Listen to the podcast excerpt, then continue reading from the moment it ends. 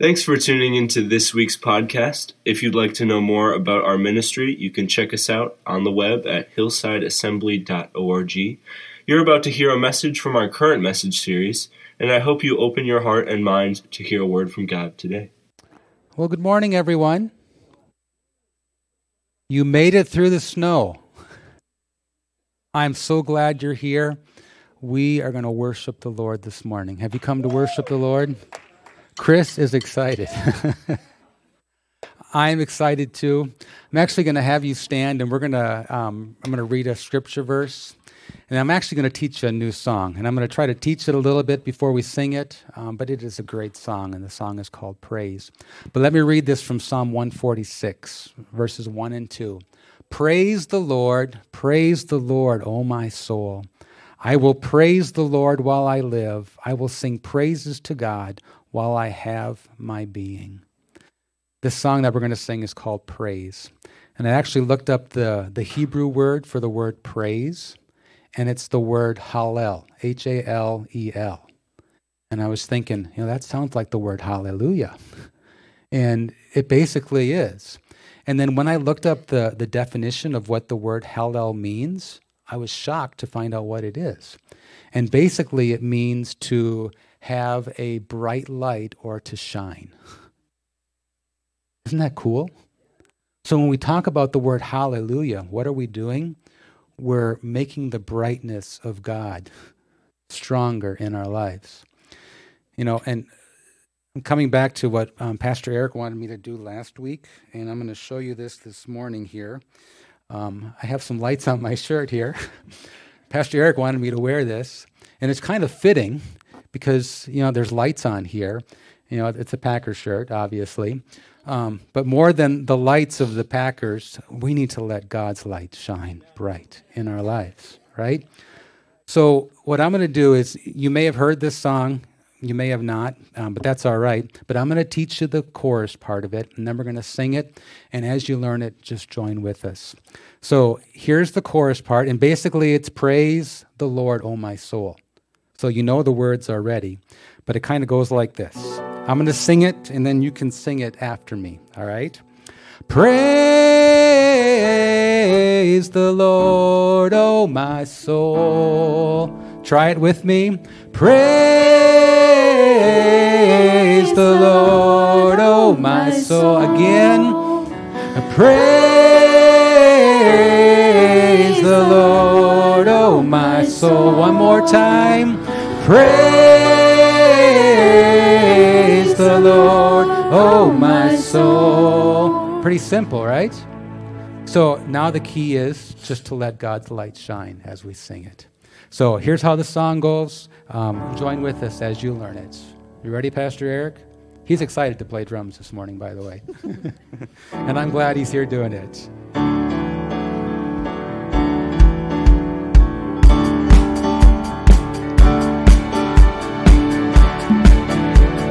Here's how the verse goes I'll praise in the valley, praise on the mountain. I'll praise when I'm sure, praise when I'm doubting. I'll praise when outnumbered, praise when surrounded. Praise is the water my enemies drowned in. As long as I'm breathing, I've got a reason to praise the Lord, oh my soul. Praise the Lord, oh my soul. Here's verse 2. I'll praise when I feel it praise when I don't.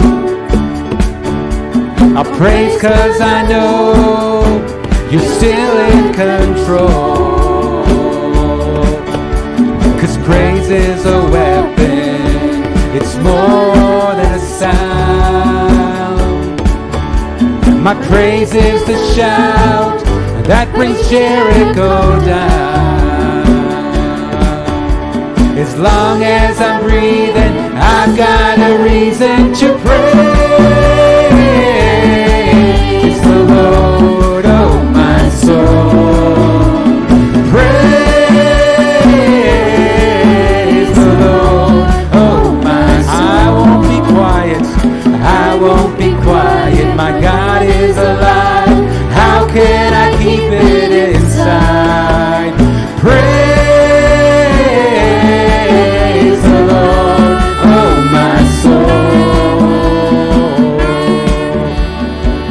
try this bridge with me. I'll praise cause you're sovereign, praise cause you reign, praise cause you rose and defeated the grave, praise cause you're faithful, praise cause you're true, praise cause there's nobody greater than you, praise cause you're sovereign, praise cause you reign, praise cause you rose and defeated the grave, I'll praise cause you're faithful, praise cause you're true, praise cause there's nobody greater than you, praise the Lord, oh my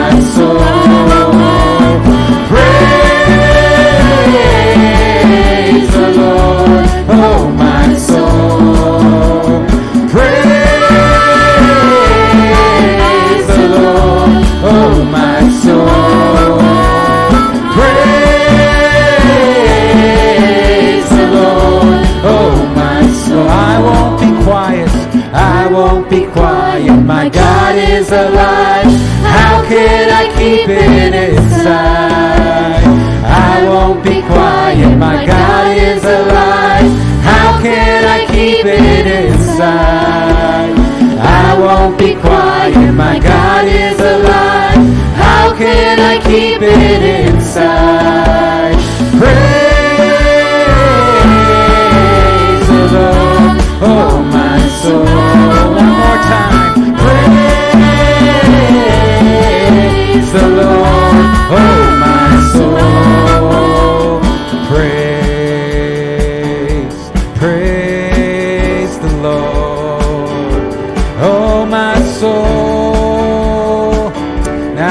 praise Him in your own way this morning. Oh Lord, we praise your name. God, we lift up worship to you. God, let your glory shine in this place. We worship you, Lord. Hallelujah.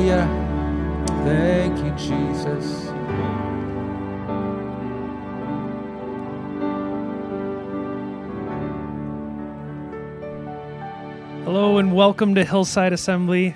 We're so glad that you're here to worship God with us and learn more about Him. Um, if you want to be seated for a little bit, you can. We do giving a little bit different at our church. Um, if you would like to give tithes and offering, um, we'll have a chance to do that after service. Uh, in the foyer on your way out, there's a giving box, and so you can do that, and you can always give online as well. Uh, and if you're a guest with us as well, we have some free gifts that we'd love to give you that are outside on one of our tables. And I'm going to have Pastor Eric share some announcements with you. Thanks, Adrian. It's great to have you guys here this morning. Thank you for braving the weather. Uh, we apologize that the parking lot was not plowed. We thought we had that taken care of. We'll, we'll get that straightened out this week. Uh, so hopefully that won't be a problem in the future.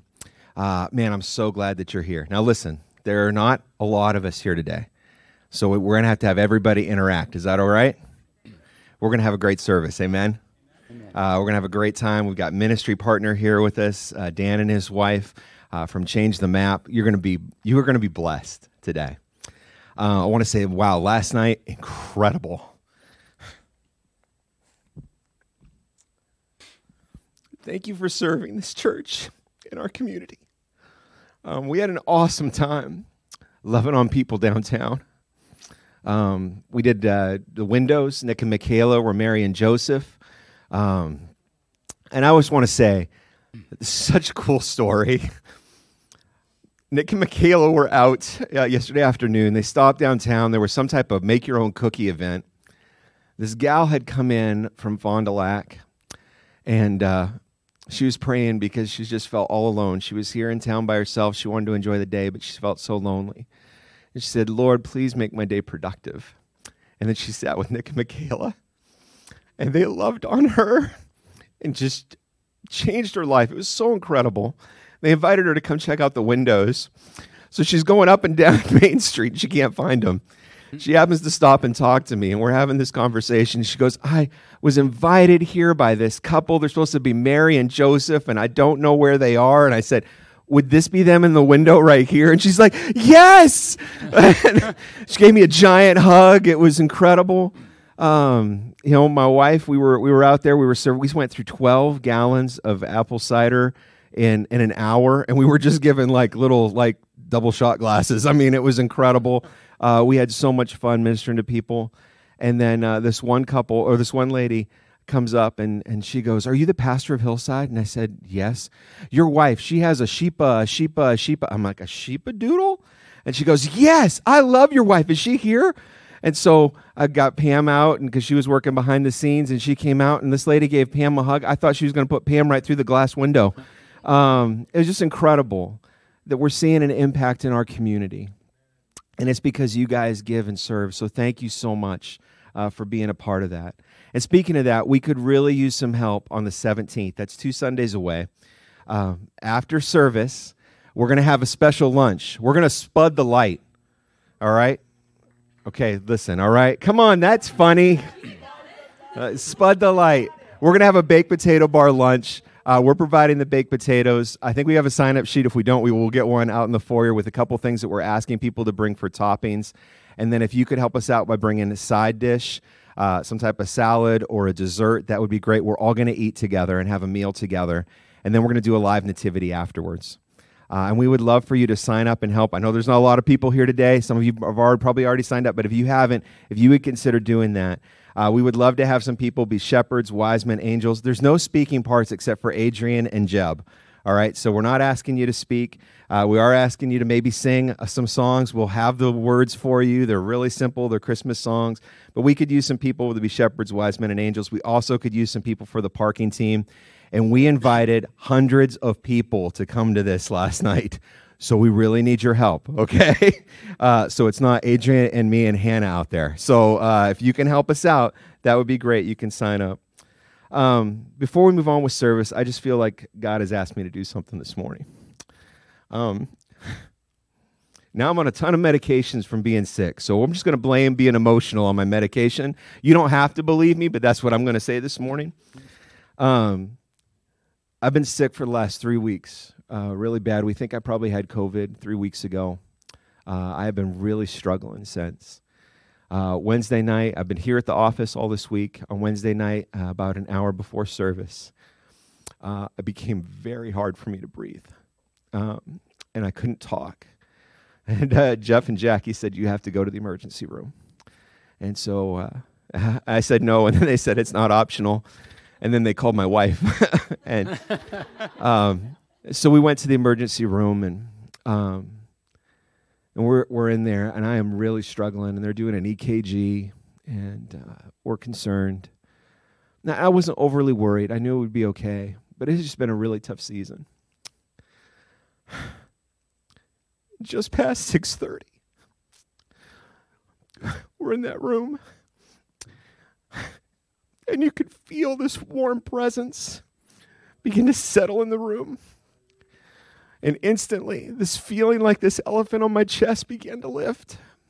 And I could breathe and I could talk. And I turned over and looked at my wife and I said, Our church is praying for us. I can feel it. The doctor overheard us. Turns out he's a Pentecostal believer. While you guys are having Bible study, we're having this in depth conversation about how to reach this generation with the Holy Spirit. at the hospital. And then we end up having a prayer meeting at the hospital. Our doctor's praying for us. We're praying for the doctor. I've been talking to him the last couple days back and forth by text message. God put us in the right place at the right time. And uh, so encouraged by this by this believer. If you ever get a chance to see Doctor Little, let me tell you, that man is on fire for God. Um, and as I was thinking about that this morning, prayer works. And for, for months now, we've had this initiative. And I know somebody said, Why is prayer with Pastor always in the bulletin? Because it's the most important thing that our church does. We've asked you for the last several months to be praying.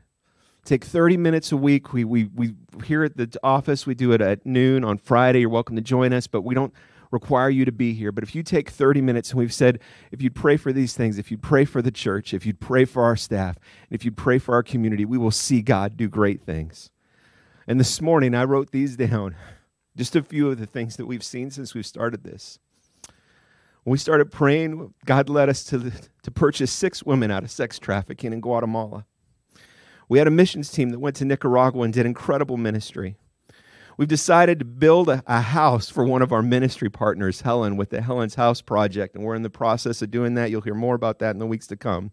We took on six special missionary projects above and beyond our normal missions giving this year. We fed 23 families for Thanksgiving.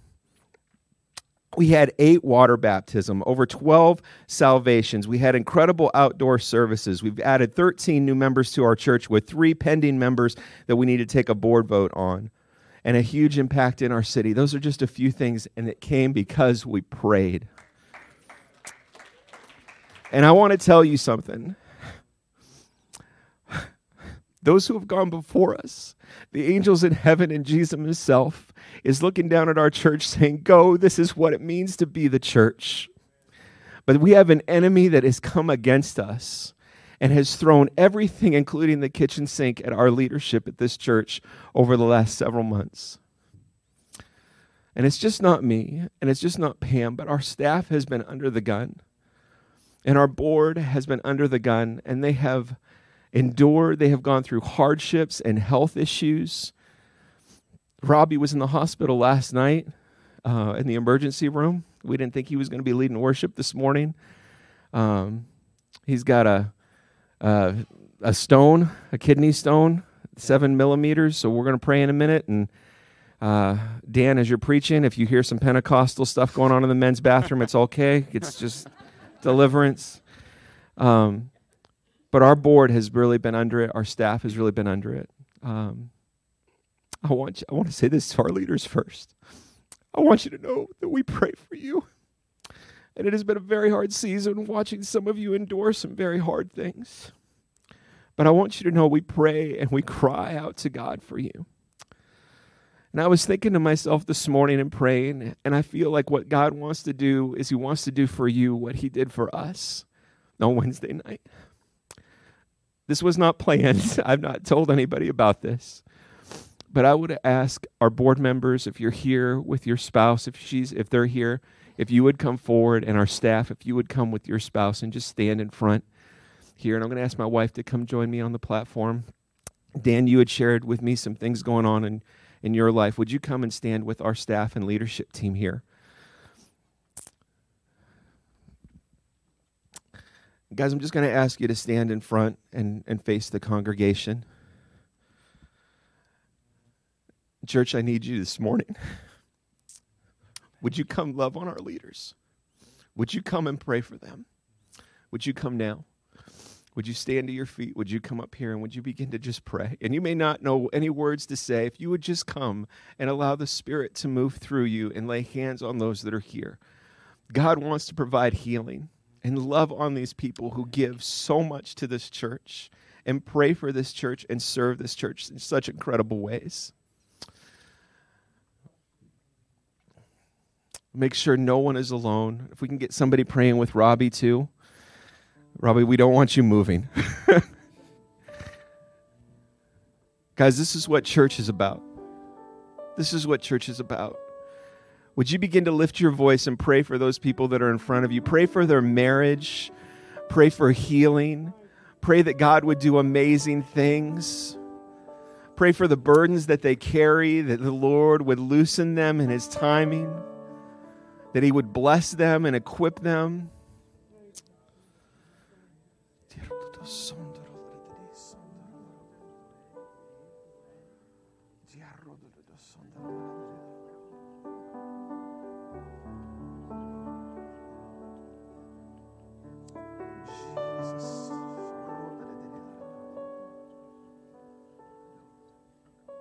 Lord, love on our leaders.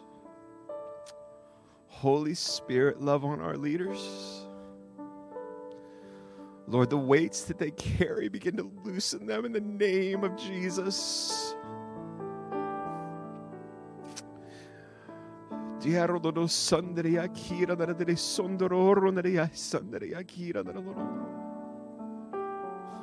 Lord, empower them, heal them, touch them.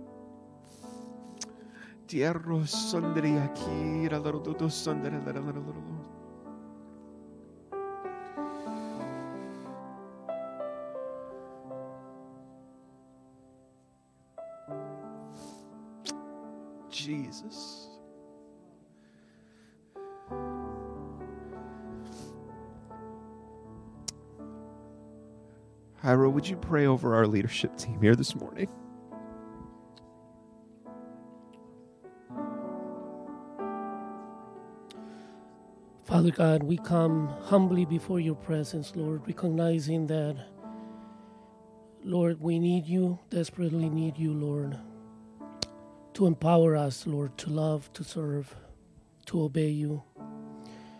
I pray, Lord, that your Holy Spirit, Lord, will take control of every aspect of our life, Lord.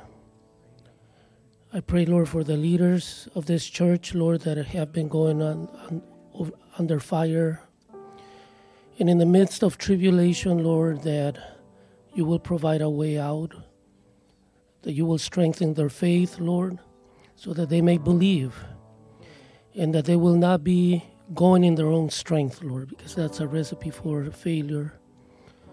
But they will go in the power of the Almighty. I pray, Lord, that you anoint their lips, Lord, to proclaim the good news, Lord, of salvation and deliverance to the people in this town and the surrounding areas. And I pray, Lord, even for miracles, Lord. We desperately need signs, Lord, of your power upon your church. And Father, may your name be magnified through their lives, through their faithfulness, Lord, to you. We will give you the glory and the honor in Jesus' name. We're going to change gears for just a minute. You can love on those leaders, give them a hug.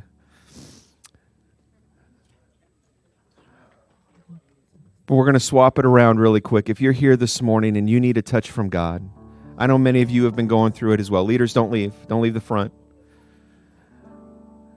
If you're here this morning you just need a touch from God, would you raise your hand? Leaders, would you go find people that have their hands raised and would you just begin to pray for them? And if everybody gets somebody on them that has their hands raised, don't be a shy. We're not going to embarrass you, but if you need prayer this morning, raise your hand. And then leaders just stretch out hands towards everybody else after we get everybody else covered here that has their hand raised. Lord, you have been good to our church. You promised us several years ago that, Lord, if we preached the gospel and we did our best to reach the lost in this community, you would resource this church. And you have been more than faithful to us. Lord, what you have started, you will see to completion. And we are not backing down now just because it's gotten difficult, just because it's gotten challenging, because we stand with the King of Kings and the Lord of Lords and we cry out, Master, would you move on behalf of our church this morning? God, would you do miracles? Would you perform healings? Would you move among your people? Would you let them know this morning, you are not alone, for the King stands with you in victory.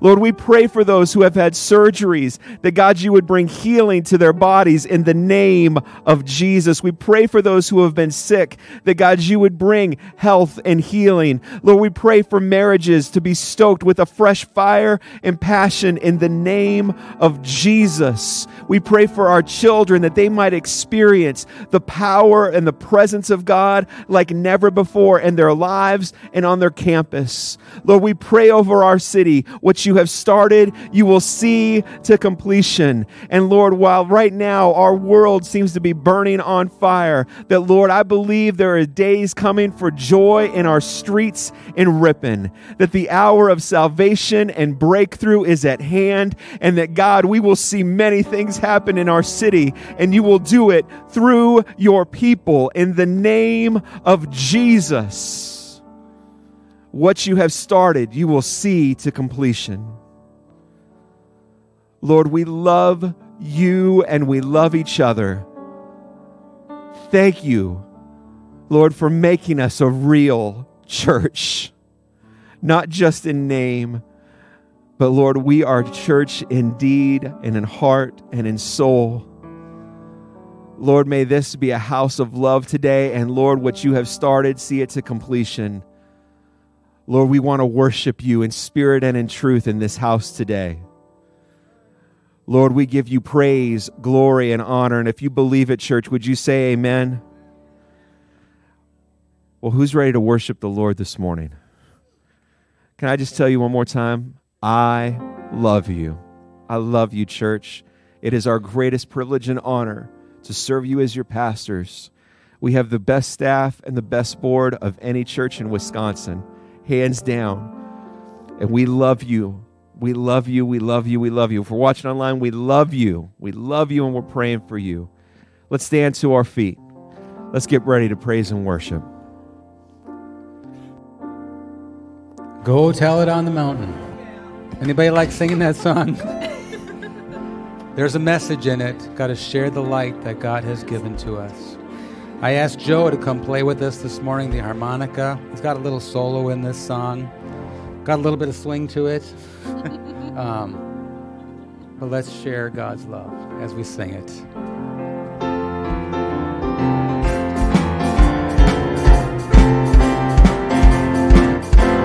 Go tell it on the mountain, over the hills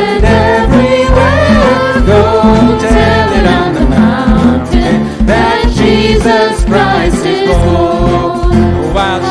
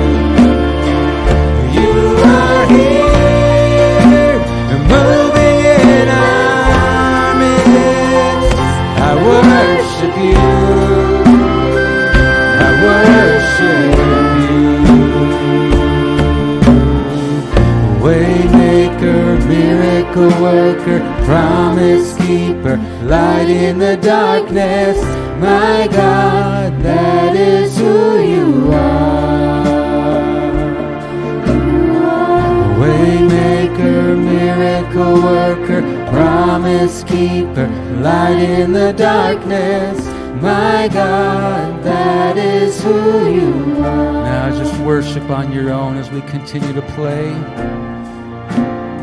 Just use your words, express your praise and worship to the Lord. Let His light shine bright in your life. God, we shine you this morning. God, you are moving in this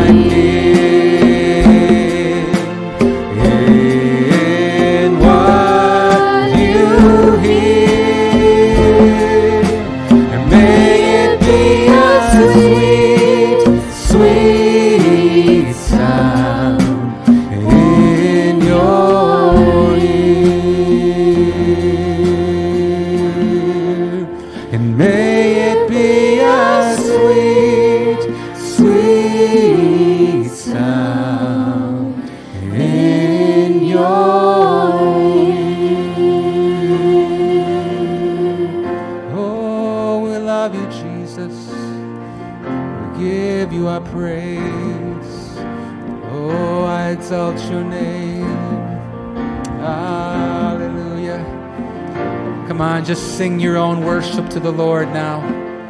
Just lift your voice. Tell him you love him. Give him praise.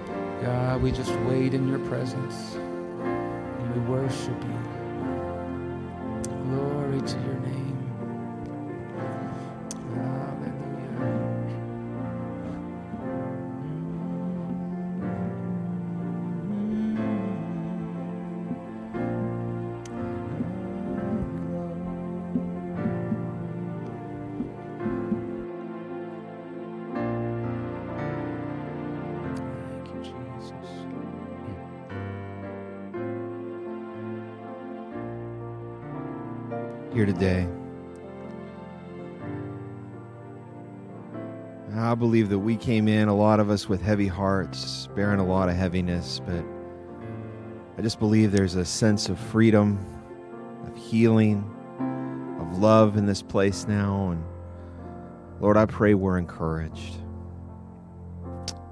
Lord, thank you for meeting with us. We, Lord, we pray over the preaching of your word, which is about to take place. Let it touch our hearts, challenge our minds.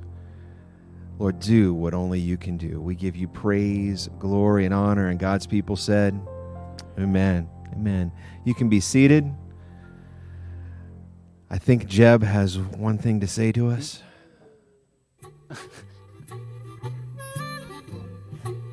Well, good morning, and do you know what time it is? Well, that's right, it's time for Kids Church. So, if all our kiddos want to get up on their feet and head to the back doors there in the center, that's where Miss Jackie is. It is time to go downstairs for Kids Church. Let's give our kids a cheer this morning. Woo! I'll see you kiddos down there. Bye! Jeb's going to go on a book tour here uh, in a week and a half. He'll be reading the Christmas story over at Grace Lutheran Preschool. Uh, two showings. So he's getting to be a very busy guy. Um, how many are ready to be encouraged through the word? Oh, man. You know what? There may not be a lot of us, but can I tell you the heart and spirit's good in this place today? Uh, Dan, we are excited. We're primed. I hope that you feel the presence of God in this place. would you come and speak a word to us from the Lord this morning? We'll give a hug. Well, good morning. It's a beautiful thing that uh, no matter how many gather together, right? Uh, Jesus promises to be in the midst, and that's all that matters is that he shows up. And uh, I sense that he did this morning for sure already, and I'm very excited about being with you. Um, my wife Sandy is sitting right there, and she's excited about being with, getting here this morning, and being with you. a little snowy, a little slippery, but you know what? Uh, I'm so excited that uh, if Jesus is going to show up, I'm going to show up if I can. But we understand some days are harder than others. But to all those that may be watching online, we just want to welcome you as well. Uh, very excited about sharing what God has put on my heart for you this morning. But my name is Dan, and of course, my wife Sandy. And just a little intro, if I could. Um, uh, we uh, pastored Highland Church up in Stevens Point, Plover, for about 12 years. And that's when God called us into uh, the mission field. I mean, our church was thriving and everything was set perfectly, and I loved it there. And, and it was just like God had us bring it to this amazing place of health. And then He said, I got another work for you to do. And so we said, we said at first, maybe not, Lord, because uh, Burma, where's Burma? Where's Myanmar? That's a long way away if you look at it on a map. And so we weren't sure, but God. God gave us a vision. And when God gives a vision, it's really His vision, but He entrusts it to us. And so He gave us a vision of a million souls coming to Christ in Burma, in the Buddhist world, through planting churches. And it was so much of a God vision that it motivated us to transition our church to really good, godly leadership that we had raised up there and uh, to transition to the Assemblies of God World Missions as a career missionary to Burma. So, very excited about that whole uh, journey. Uh, by God's grace and to His glory, we were part of a team that planted 70 plus churches where the church does not exist. And uh, it's, uh, the gospel is going uh, forth or forward uh, where the gospel has never been heard. And so that's a very exciting thing. Um, but after just a few short years of uh, working in that context and seeing God just move mightily, and it was like, wow, how, how could it get any better? We had a platform throughout the whole nation, uh, and it was just amazing. And I was on a trip on a Honda 250 motorcycle uh, on the Burma Road up through the uh, jungles and up towards the Chinese border to do a um, to do a uh, conference there for pastors who had been praying for two years for an Assembly of God pastor to come and teach and preach to them. So this was a manifestation of their prayer. I wasn't feeling the best. My wife didn't want me to go until she heard that prayer, and she said, "You're going." So the I, so you have to see God's sovereignty in this. So it was like seven hours to get up there on this motorcycle, and it was through all kinds of horrible traffic and through the mountains. And had a great seminar. And coming on the way back, I hit a pothole with my motorcycle, kind of tweaked my back. And I could give you the whole testimony, but I will spare you uh, due to time. The bottom line is hitting that pothole sent me in to get my back checked out because I kind of tweaked a little muscle back there. And after a number of visits to an underdeveloped country's medical, you know, hospitals or clinics, I ended up going to Bangkok because I had a, a seminar there to do. Come to find out that I was diagnosed with the deadliest cancer on the planet, uh, pancreatic cancer. And so we were sent home to seek uh, treatment, even though they sent us home and said, get your house in order, because like 6% actually survive. So and it was a 93% I was going to, to die. And so we sought treatment and watched God do miracle after miracle. And it was just shortly after that, maybe six, eight months to a year, that the entire nation of Myanmar went into a civil war. And uh, a, a, military coup uh, flipped the, the whole political system from trying to move towards democracy and freedom back to a dictatorship. And so all the missionaries were expelled at that time. And so we knew God had a plan. I mean, at the peak of our mission, you don't just like, what? Pancreatic cancer? I mean, I'm doing the Lord's work, right? I'm doing what God called me to do. we suffered to get there. And, and, uh, but we did watch God uh, do amazing things. And as of uh, this date, I've been told thousands are coming to Christ because those churches were planted. And those church planters were supported by many churches in our district. And now we're seeing uh, so many come to Christ. And, and even in the midst of civil war and the oppression that comes with evil. And you're hearing a lot about that today, aren't you? Just, you know, what evil can do and what evil does. And in the midst of that, though, God's light continues to shine. God's, God's Spirit continues to move, and even more so because we're finding out that a people group, which is still unreached, is being reached. So I have to also just, oh, yeah, right? God healed me of pancreatic cancer. So you can go ahead and thank God for that with me, but I stand before you healed of the deadliest cancer on the planet, which goes to show you God's bigger than any word that begins with C. okay? Whether it's COVID or cancer or a military coup, it doesn't matter. God's bigger, God's more faithful, and God has a purpose and a plan for all of our lives, no matter who you are, where you're at in your life, what level of faith you're at. God's got a plan for you. And he, you know what? The devil cannot short circuit that plan. Even though oftentimes, doesn't it feel like, where's God in all this? Where's God at in all this mess? Anyway, that's a long introduction. I'm starting to preach. That's the problem with getting in these Pentecostal settings. it's kind of like, oh man, I am revved up. And so hopefully, okay, here we go. Don't even worry, right? Uh, true, true. True. For all of you out there that are nice and comfortable on your couches, in your pajamas, and maybe eating some breakfast right now, just hold hold on to your seat because God is going to do something, and He's going to do something for all of us this morning. Amen. Amen. Well, I'm thanking God, but you know, it's in His plan that I'm here with you this morning to be able to champion what we call change the map. And of course, this whole vision of changing the map of the Buddhist world is not like changing borders and such, but it's changing the spiritual map of the world. So, will you pray with me as we delve into this a little bit this morning? Father, I know your Holy Spirit is already here. Jesus, you're already walking right now in the midst of your people here and those who are online and those who will hear this later on. You're going to and are even now moving. Uh, you're doing things right now, not only in the spirit, but you're doing it in the natural realm as well. And we're thanking you for that. Now I pray that you'll give me your, your spirit to say what you want to say, Lord. God, I just thank you that you are faithful to do that this very morning. Amen. Let me pray, uh, play you a little video to kind of give you the context of what we work in and live in and what uh, missionaries on the field in the Buddhist world are up against. Let's go with that.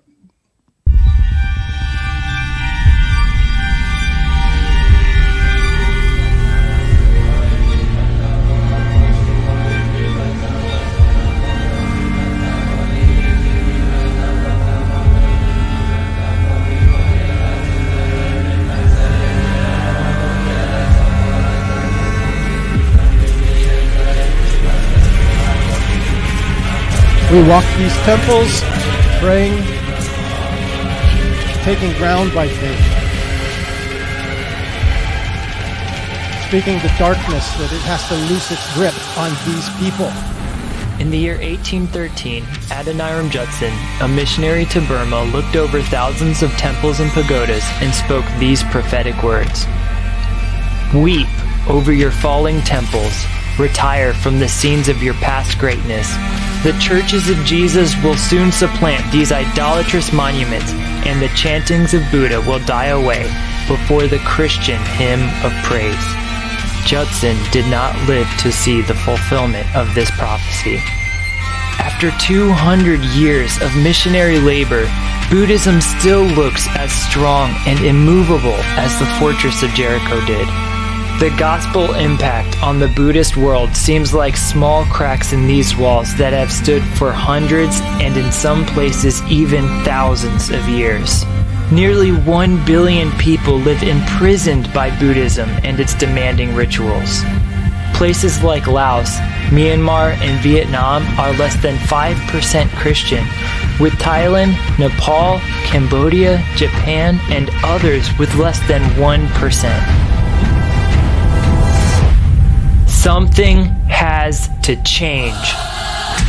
As we circle these massive walls, we know that powerful, fervent prayer is the key to seeing them crumble. Focused intercession has the power to kick down doors, to break chains, to set the captives free. Will you march with an army of prayer warriors for the Buddhist world? Your prayers can change a heart, change a city, change a nation, and change the map.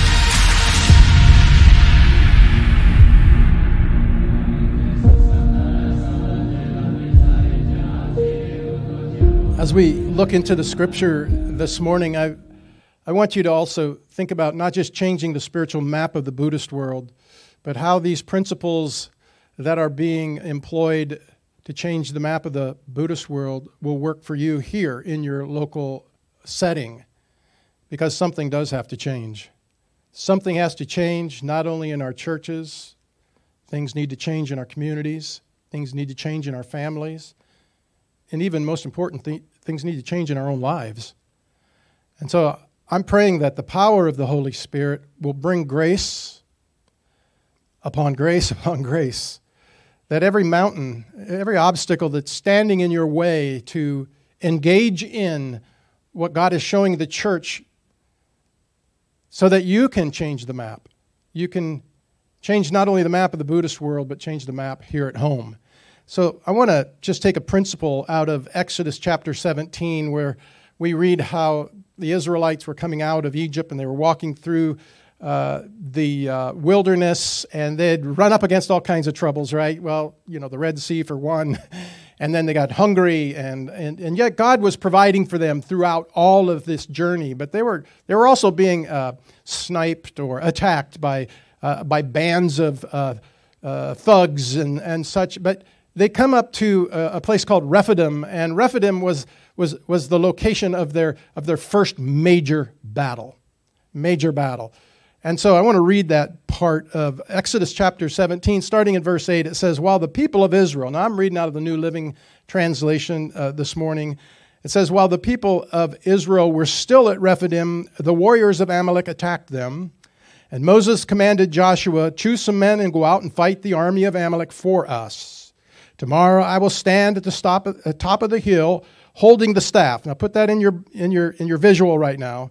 Holding the staff of God in my hand. And so Joshua did what Moses had commanded and fought the army of Amalek. And meanwhile, Moses, Aaron, and Hur climbed to the top of a nearby hill. As long as Moses held up the staff in his hand, the Israelites had the advantage. But whenever he dropped his hand, the Amalekites gained the advantage. Moses' arms soon became so tired that he could no longer hold them up. And so Aaron and Hur found a stone for him to sit on. And then they stood on each side of Moses, holding up his hands so that his hands held steady until sunset. And as a result, Joshua overwhelmed the army of Amalek in battle that day. So we have come to realize that in a hard to reach people group like the Buddhist world, something had to change because as you heard on the video, for over 200 years, 200 years, missionary workers and other organizations have been, uh, you know, building uh, schools and building churches and starting even some Bible schools here and there. And a lot of money has been spent in trying to reach this people group. But, but when you ask the, the mission workers, they're not winning. We aren't winning when it comes to reaching this people group. It, it continues to go unreached. And as you heard in the video, that it's like, it's like the walls of Jericho are just surrounding the Buddhist people, and it's still standing strong until recently, as we see prayer rising up to change the map. Now, let me just tell you a little bit about Change the Map. Again, it is a prayer initiative to raise 50,000 prayer warriors that will pray once a week for this uh, people group and its workers. And we see the need for that because there's, there's like 1 billion people living in a Buddhist context. I mean, that's three times the population of the United States. And when you add the Hindu component to it, it's almost a third of the world's population. It still remains unreached. And it's only got a fraction of the percentage of funds that are actually reaching that part of the world to bring the gospel to people who have never heard it before. 85% of them have never met a Christian. We can't imagine that sitting here today in a nice, comfortable place with a church around the corner, probably, right? Or places that we can hear the gospel at random, or just tuning in, we can hear the gospel. But there, not so. And it's hard for us to put us in that con- ourselves in that context of darkness and what it does to people. And so our, our plea is to raise up 50,000 prayer partners that will say, hey, you know what? I pray at least once a week. I'll add that to my prayer time. And we want you to join our prayer movement, our tr- prayer initiative. And you can do that very simply by just scanning the code uh, out on the banner, or there is a, uh, postcard out there that has the QR code. Your, I think your bulletin has a QR code, or you can just go to changethemap.net and join us.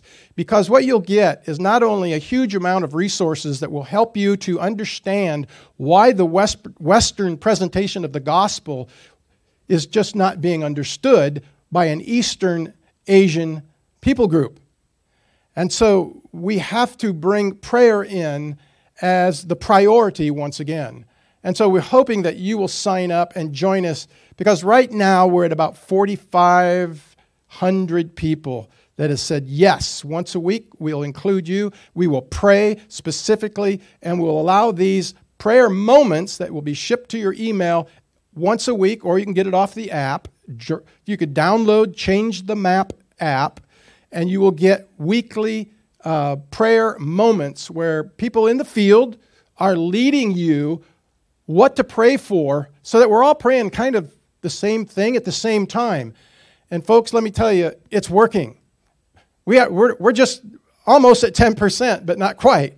We got a long way to go, but it seems like when you break that 10% barrier, there, there's a dynamic that happens. So we're really counting on you to be a part of that because our goal is to do the 50,000, but also out of that, and maybe even right here today, someone says, you know what, God, here am I, send me.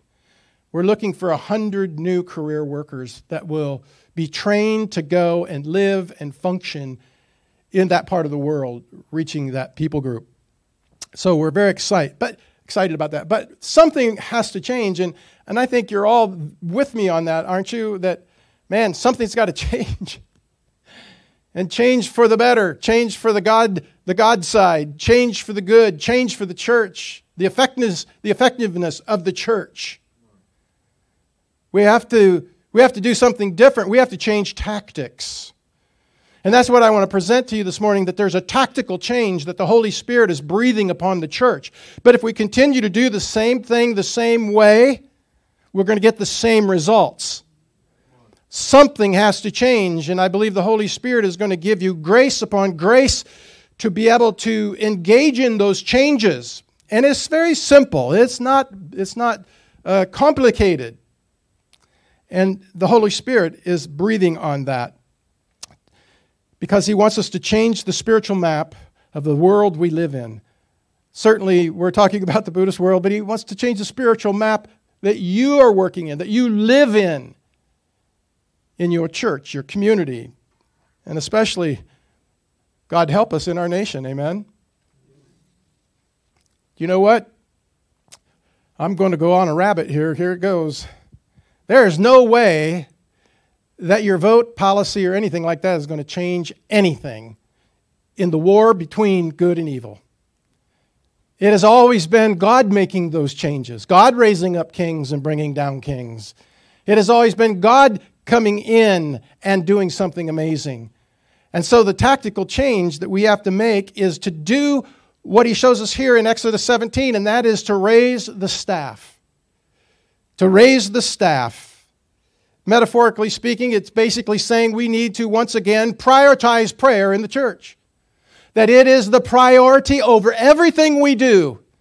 That it is the thing that gets the most attention and the most time, and if necessary, the most money. So that our prayers will go before God in concert with those around the world because everybody around the world is suffering the same as you, just in a different context. Prayer changes everything. It really does. Prayer changes everything. So we need to raise the staff.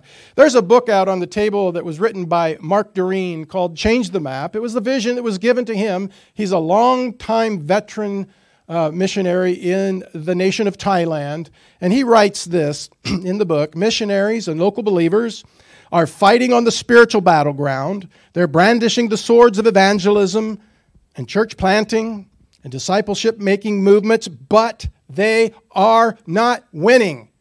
You know, I just, I told Mark this myself. I said, Mark, you, you're just brave. You're a brave man who's served 20 to 30 years. I don't know what it is for sure. I, I should know that, but I don't. Over 20 years in that context. And he was brave enough and humble enough to say, We're not winning. I wonder if, as the church, we need to kind of say, Hey, dude, we're just, we're not winning. Something's got to change. And, and so he goes on to say they desperately need intercessors to raise the staff of prayer to God on behalf of the Buddhist world. Now, we know this is what needs to happen because in the 1980s, uh, a prayer initiative was, was launched called the Juma Prayer Initiative.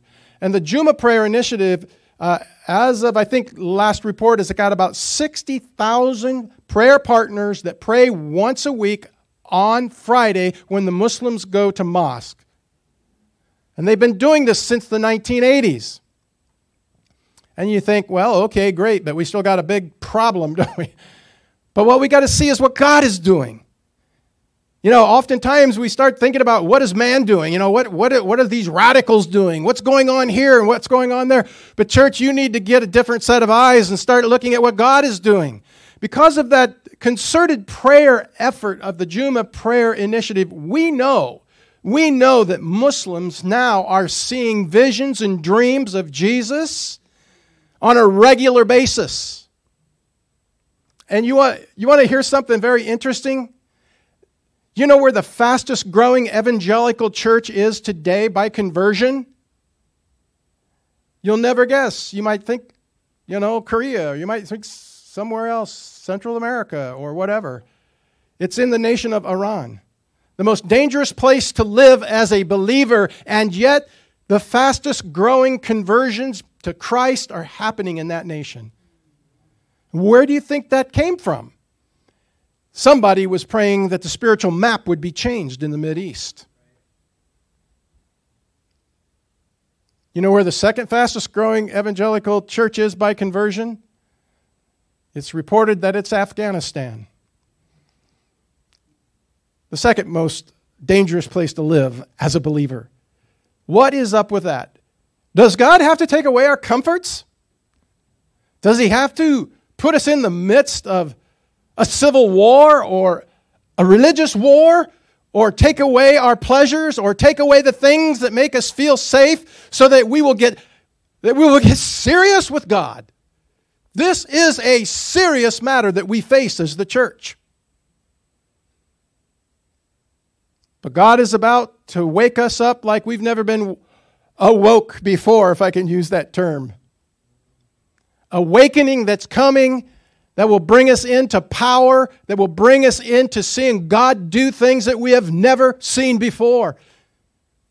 And it's because we are going to make this tactical change in a church that has kind of just gone along. Things are about to change. And so, Change the Map Prayer Initiative is about gathering those 50,000 prayer partners that are willing to say, you know what, I can carve out 10 minutes a week and pray for the Buddhist world. That's about five to seven minutes, is about what those prayer um, moments are. And they're amazing. They will take you into a longer prayer time than five minutes. They're beautifully done by our workers in the field. So, the tactical change is church, we need to raise the staff. We need to raise the staff because I want you to get this. Okay, write it down in your mind. The staff is way more powerful than the sword. The staff is way more powerful than the sword, and we need to understand that. We need to, we need to believe that. We need to believe that unto action. You know, faith without action is just, you know, you're just dead. It's, it's not there. But if we believe it and we act, that's when God moves. That's when God moves uh, on our behalf. So the staff is more power, powerful than the sword. And I think it was Oswald Chambers wrote that um, prayer does not fit us or equip us for the greater work. Prayer is the greater work. Oh, wait a minute. We have all these other things going on. And they are important, but not as important. When the church begins to pray, hell is on alert. And that's why you wonder you're experiencing some of the attacks that you're experiencing in this church. Well, because you're starting to pray. You're entering into the spiritual war. You woke up the sleeping the sleeping giant, so to speak. And he does not want you to continue.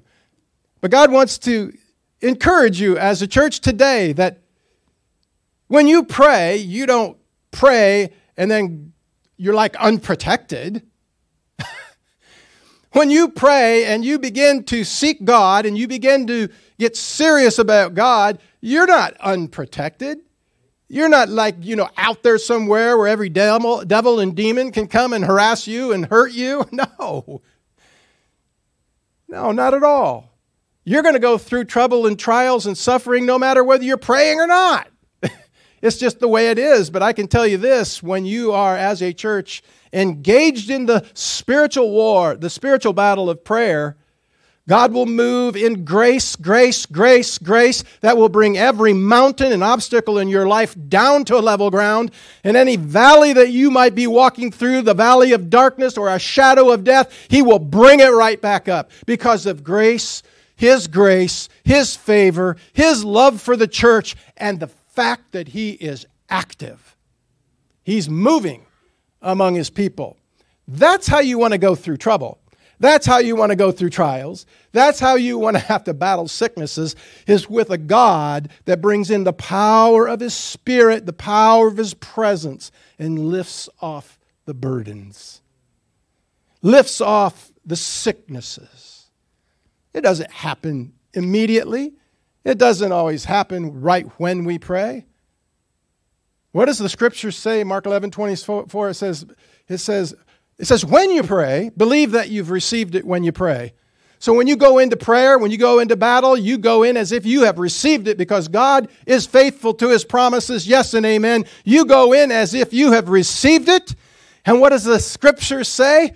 And ye shall have it. You will have it. The problem with us in our American, okay, I might be a little bit critical here, but our American lifestyle and our American Christianity is we want it quick. We want it, we want a microwave made life in God. But Jesus is about leading us through the valleys and leading us on the on the mountaintops because his greatest desire for us is to trust him in everything. And so I just want to share with you that God's grace this morning is coming in load by load by load because He's going to call you to do things you've never done before and see things you've never seen before because you will have the greatest expression of faith. You know what the greatest expression of faith is? Praying to a God you can't see. Man, now that's faith. That's faith. Anyway, the staff is definitely more powerful than the sword. You know, Moses' staff Moses' staff was, man, I mean, he did a lot of things with that staff, right? I mean, he brought the plagues against Pharaoh, which released, released the children of Israel from slavery. That's pretty powerful. And then the staff was what? Right there at the, at the Red Sea. Boom. You ever parted the Red Sea before? Well, Moses did with the staff of God. And then he hit a rock when they were thirsty, and on and on. But when they came to their first battle, which the church is in a major battle right now, We are at Rephidim. We're in a major battle. He held the staff up. He told Joshua, Get out there in the valley and do whatever you can do against them Amalekites because that's a big army. This isn't just this, these little sideshows that have been sniping us along the way. This is a major army, and they'd never fought a battle like that before. Church, you've never fought a battle like what is coming. But guess what? The battle is not yours anyway. The battle is the Lord's. How do we engage in the battle? Not going out there and trying to be some tough, you know, cowboy Christian, so to speak. We go out there clothed and baptized in prayer and the Holy Spirit. That's how you fight the war that's coming. Because this war is a war of lies, it's a war of darkness, it's a war of evil. And that's the only way you're going to engage this war. The Spirit, the Spirit says that, you know, those, those uh, weapons of our warfare are not what? Carnal. They're not flesh. They're not guns and bombs and tomahawk missiles. The weapons of your warfare, believer of God, the weapons of your warfare is prayer, fasting, intercession, obedience, fearing God. He's going to engage us in that warfare like we've never had before, I believe. I believe that's what he's doing. As you're starting, this is going to be something that will grow. And we've been crying out for revival, right? All those things will come. They really will when we get this tactical change. So, anyway, we talk a lot about prayer. Prayer and praise are the very things that you're going to have to have active in your life to be able to defeat the enemy. But how many of you know as soon as you start praying, the old staff gets pretty heavy, doesn't it? I mean, just try holding your arms up for five minutes in the service. It's like, oh, I'm tired. And that's the way it is with prayer, isn't it? I mean, the best way to fall asleep is start praying. Come on, really? I'm right, aren't I? I mean, if you have insomnia, I just challenge you to start praying to Jesus before you go to bed. And it'll be about five minutes and you'll be out. No, I'm just teasing a little bit, okay? Being a little bit facetious, but it's true. We grow weary pretty quickly when it comes to engaging in that battle. And so God wants to give us grace so that we can engage in the battle. So so we do pray and we praise and we fear God. Those are the three things that we have to have active in our lives as a believer to be able to make it through the wars and rumors of wars and the things that are happening in our nation and world right now. You want to be at the right place, in the right space, at the right time. And the only way you're going to be there is being in His space. We want to be in His presence. What we sensed this morning, by the way. So when the staff gets heavy, we have to hold it high or call some others around us, right? Best way to pray is to maybe come right here with Pastor. Get up out of your norm or get somebody else around you, hold your arms up so you can pray. Anyway, I'm getting off track here. Sorry. So, anyway, we do, we really do need to, we need to hold the staff high, but we also need to swing the sword. You can't have one without the other. That's not the way it works. Faith without works is dead. So, faith being an expression of our prayers, swinging the sword is an expression of our obedience to God, our action to engage the enemy in battle. And so it's like, it, it means getting involved. If you're sitting here or you're listening online and you're not involved in the battle of what the church is doing, is it a battle to go do an outreach? Half the battle is getting somebody to come and help you. But the other battle that you sense oftentimes is the, you know, the battle of doubt. Is it really going to matter? Uh, the battle of fear. Man, I'm afraid somebody might see that I'm a Christian. I don't know about you, but there are times when I just like to say, I, like Peter, you know, I mean, he just kind of like, I don't know that man. It's a battle when you reach out to your community. There's a war that goes on behind the scenes. It has to be won. And so we do have to swing the sword. We do have to get involved. we need to get involved in missions abroad, the Buddhist world for sure, but also in missions here, right here, outside your doors. Every person in this church needs to be engaged in the battle. If you're disengaged, you're going to be outside of what God is doing, and what uh, God is moving. And that can be just like, hey, being a part of taking care of kids in the nursery. That's a battle. That was my battle as a pastor for 12 years, staffing the nursery. Nobody wanted to be with those beautiful blessings. Anyway, so, you know, getting involved and being a part of uh, sharing the gospel.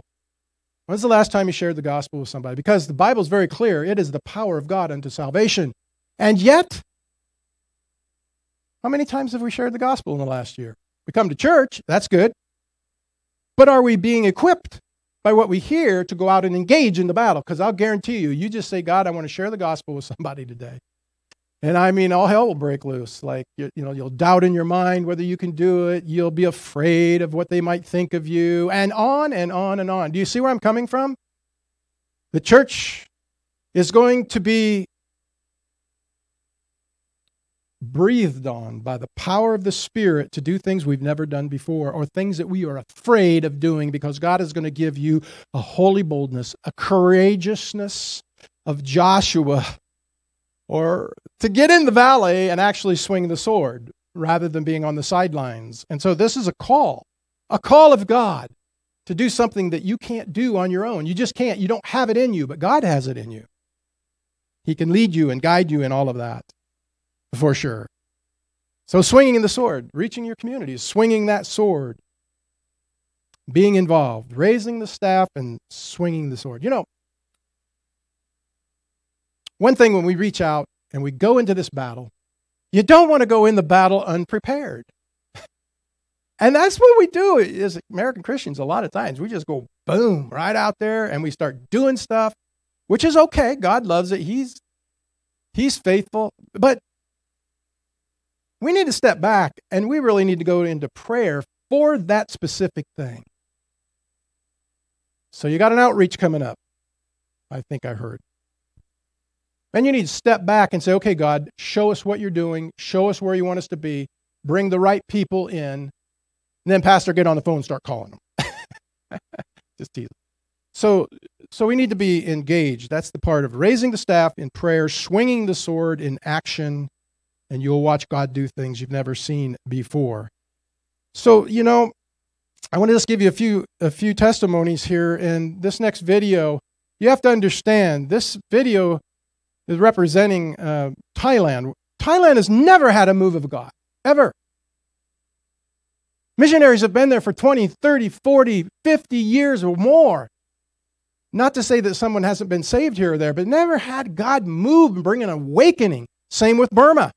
Burma's got some churches, Burma's, but they never had an awakening. Take a look at this video here. Just a, a massive move of God in the midst of an untouched people group. Thousands are coming to Christ. I heard over a thousand small churches have been planted in the last three to five years. Five, I, I may have those numbers off. Not too, too many years.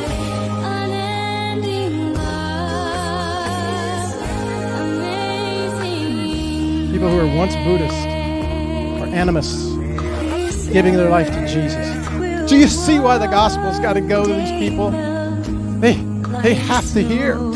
There's no power without the good news.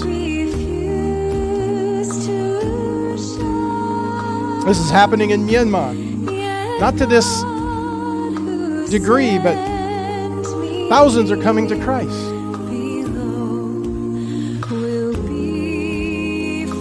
Isn't that awesome?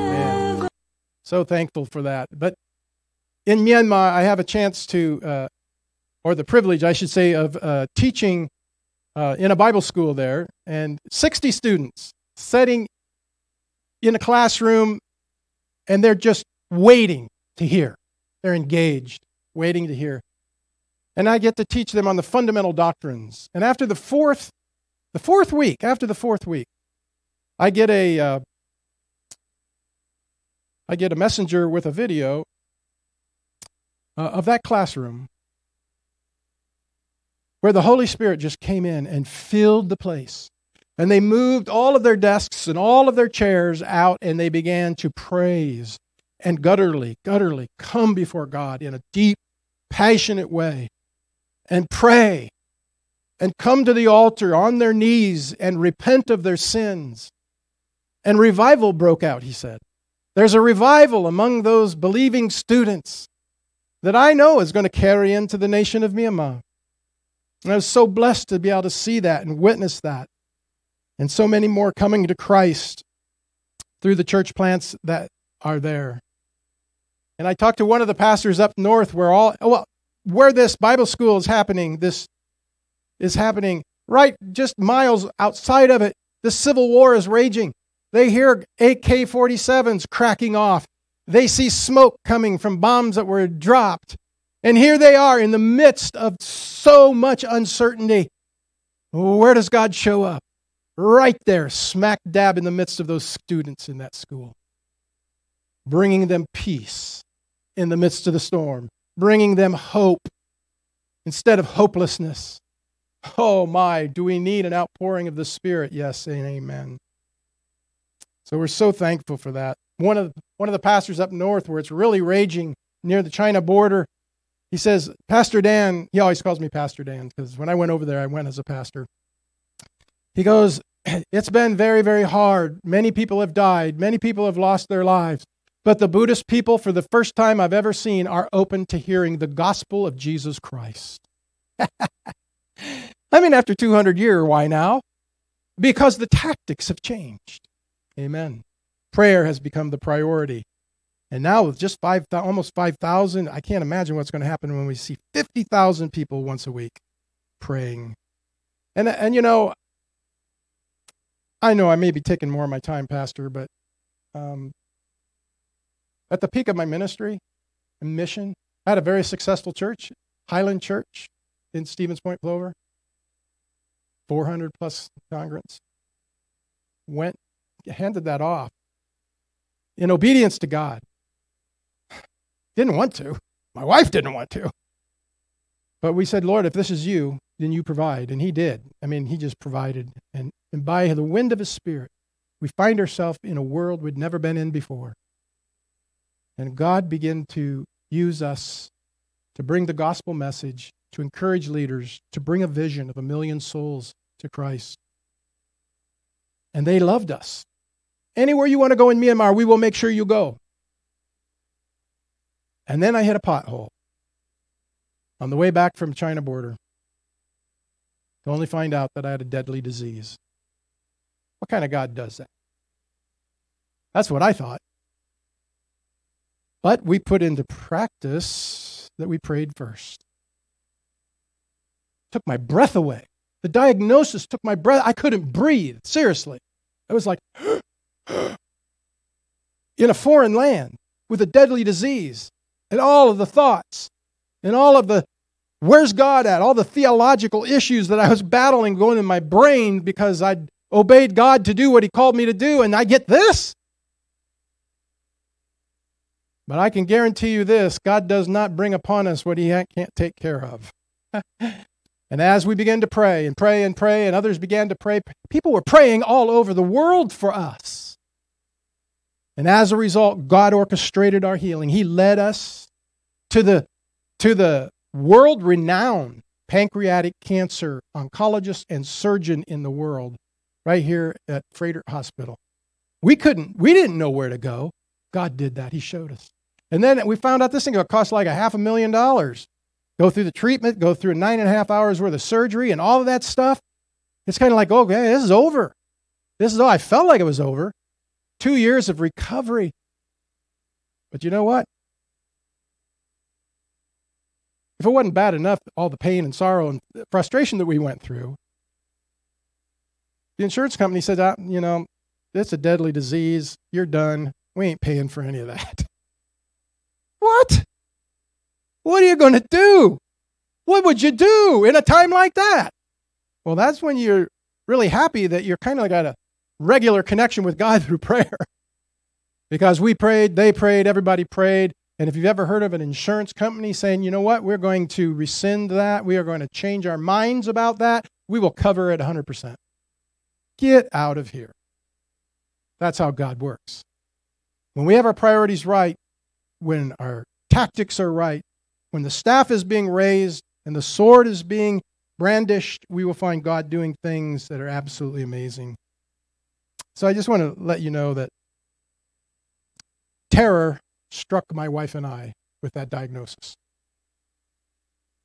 But you know what? There's somebody that is at war against terror. I don't know. Can I have the the? Do you do any like you know? Would that be okay?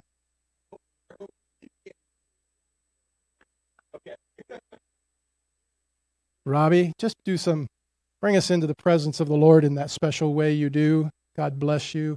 Because here is what I feel God wants me to give. I gave you a lot of stuff already. This is something that was on my heart, and I had two messages. I was going back and forth. My wife will tell you this morning, back and forth, because I've been speaking a, a message on God's war on terror. Because if there's anything that's coming against us as a nation, you know, as as a church, as as individuals, is that that the devil is terrorizing the world. That's how he works. He wants to put fear in your hearts so that you're afraid. You're afraid to do anything. 1 Peter 5 8 says that the that the uh, the devil goes about like what? A roaring lion, not a, not a, a kitten, not a mute cat, but a roaring lion. And the reason that is because the, the lion roars so that he can strike terror in his prey and make them afraid. Because you know what happens when they're afraid? They get confused, they freeze, they become paralyzed. They don't know which way to go, they don't know what to do. And then that lion just looks across that herd and he sees the ones that are confused, the ones that are paralyzed, the ones that are weak. And that's who he pounces on. And I believe the devil is moving like he's never had opportunity to move before.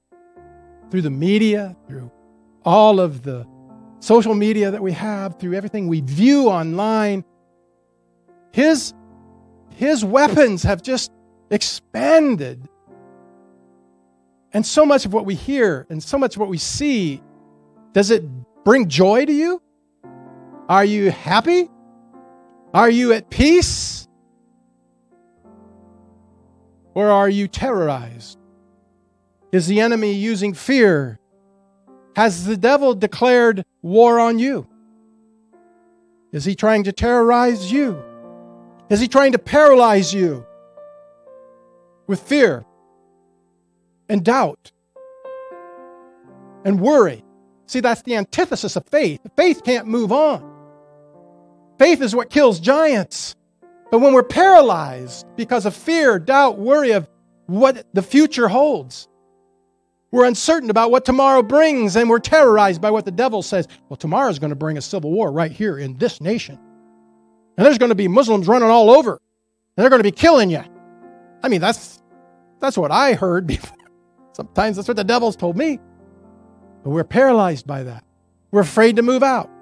We're afraid to preach the gospel lest we might get what? Hurt or somebody might speak against us. And so we're paralyzed. Maybe you worry about this morning or are in fear about your health, your finances, or the war in the Middle East, or all the open borders and on and on. Maybe you're uncertain about your future what tomorrow's going to bring. Maybe you're uncertain about whether if you were to die today, today was it. Would you be with Jesus?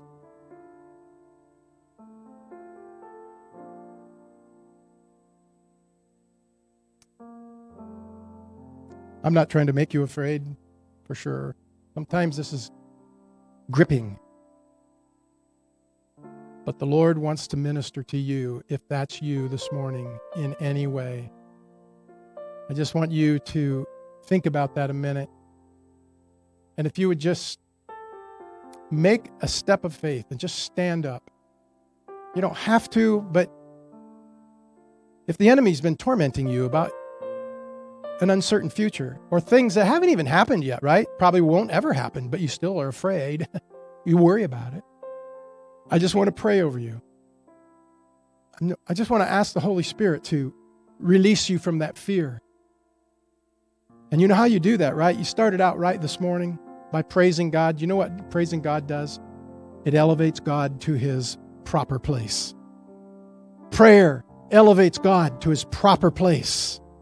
You know, when you pray, it's like lobbing a spiritual tomahawk guided missile right into the enemy's camp.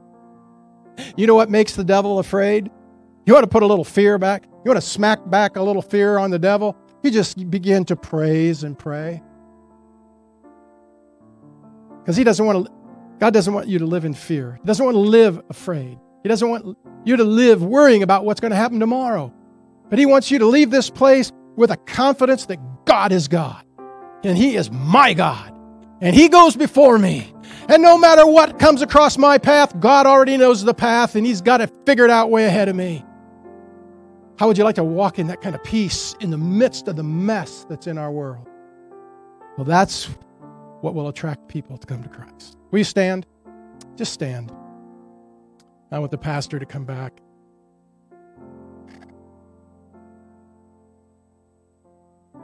We just bow your heads, hearts this morning. And if you're here and you feel that fear, that uncertainty, I'm going to give you a practical step of advice. Just stop looking at the news for a while, really. Make it that the least amount of time you spend.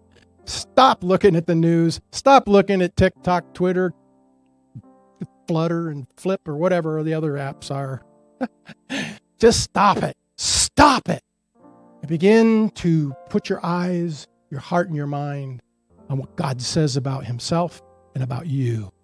You're his child. He'll never let you down. Just like a good father and a good mother prayed for someone that's worried about her children coming to the Lord. Well, I'll tell you what, that's a good mom. God is way better than that.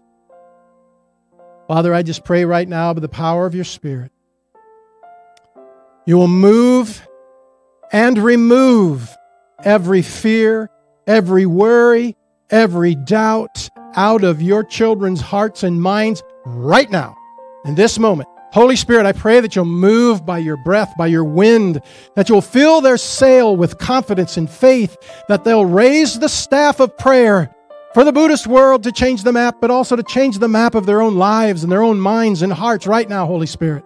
Change our maps. Change our spiritual conditions in such a way, Lord, that as we walk out of this place, that joy will be the predominant emotion in our heart, that, that faith will rise once again, and that we'll be the church that's bold and courageous, and that we will not shrink back. But as Paul said to Timothy, fan the flame of the spiritual gift that I gave to you through the laying of on hands. Now fan the, fan the flame, church. Whether you're here this morning or in your, in your living room or wherever, fan the flame of that spiritual gift. And that basically means to move something, do something, swing the sword and say, God, here I go by your grace. Raise the staff, do something because you know you can't fan anything without moving something. But God is moving right now. And He is delivering you right now from all fear. There is no condemnation. You are right where you're supposed to be. God loves you right as you are. He is ready to equip you. He is ready to give you the power to do things you've never done before, see things you've never seen before, and do it in peace. Amen.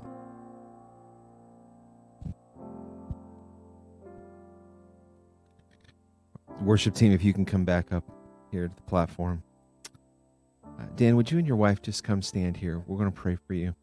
As Dan was preaching, it was funny. I, had this vision in my mind uh, of this soldier, and I grew up in a military family, so I know a little bit about military stuff. But um, we have weapons that are designed in our military to paint a target with a laser, whether it's a soldier or another airplane, and they will designate a target that needs to be taken out.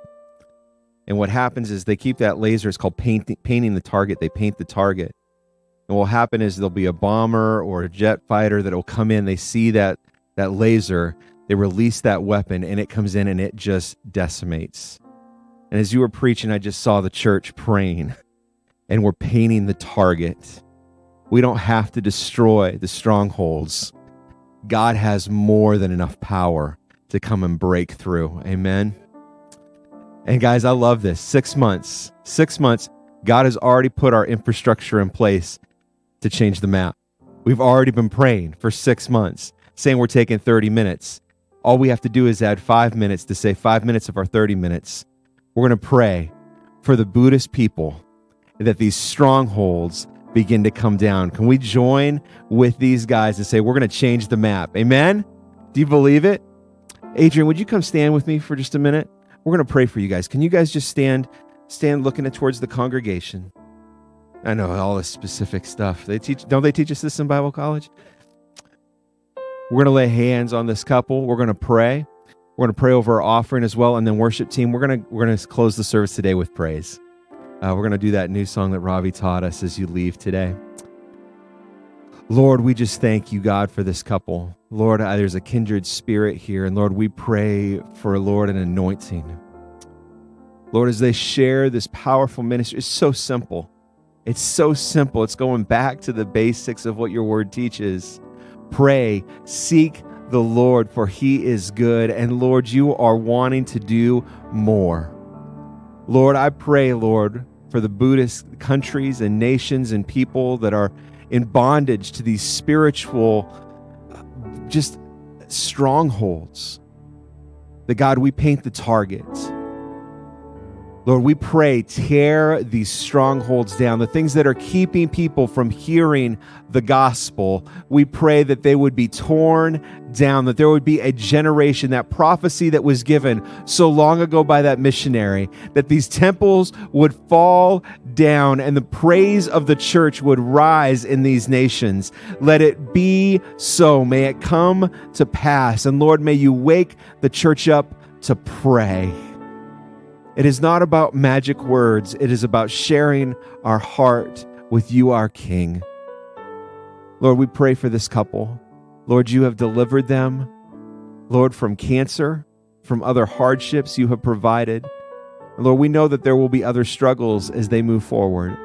But God, we pray that, Lord, the mighty wind of the Holy Spirit would carry them everywhere they need to go that, Lord, I pray resources like never before would be deposited in them and their ministry, that they would have all they need and an abundance more.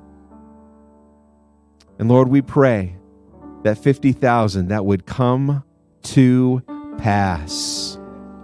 It would come to pass. Lord, we will pray as a church. We will add it to our time every week we will pray against, Lord, these strongholds in the Buddhist world.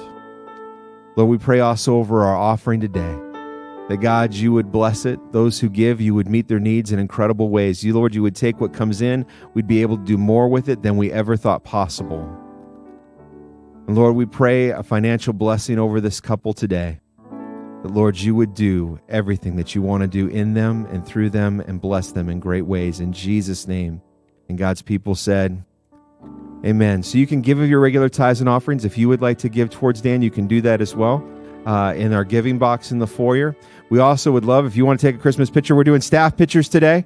Uh, yeah, after we've cried, all the ladies are going to love me. You'll see our Christmas card this year from our staff, all the mascara running.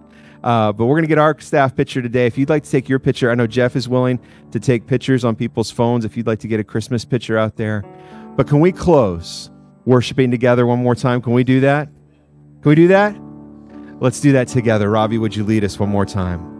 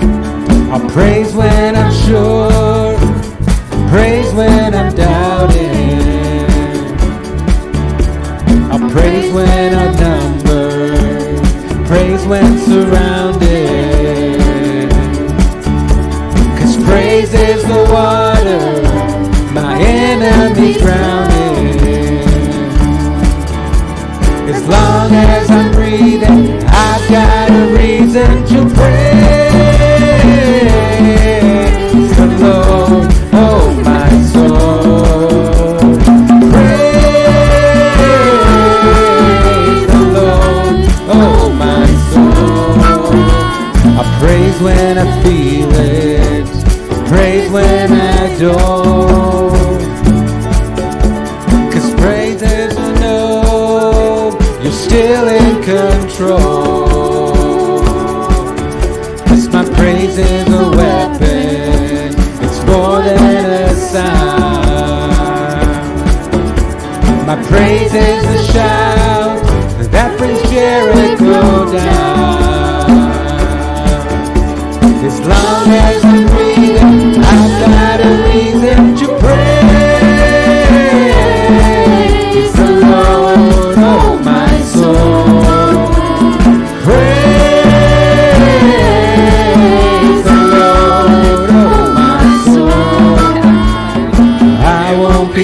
quiet, my God is alive. How can I keep it inside? Praise the Lord, oh my soul.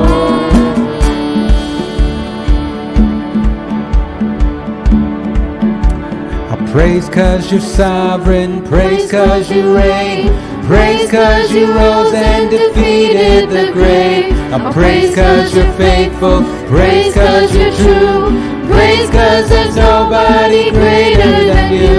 I praise cause you're sovereign, praise cause you reign, praise cause you rose and defeated the grave. I praise cause you're faithful, praise cause you're true, praise cause there's nobody greater than you.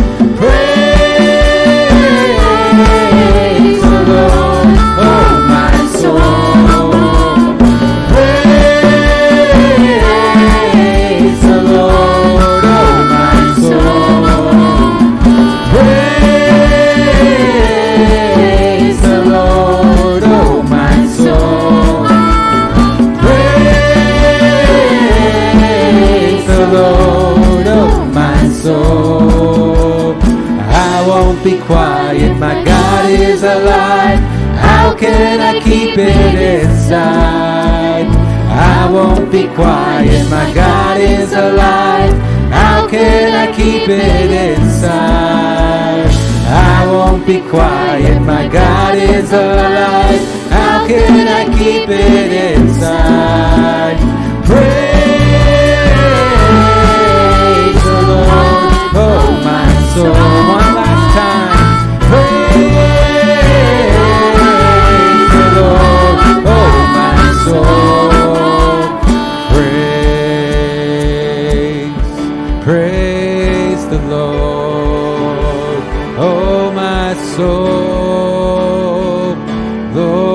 Give you praise. Hallelujah. Thank you, Jesus. Hallelujah. God, go with us now. May we continue to praise and shine a light for you wherever we go. In Jesus' name, amen.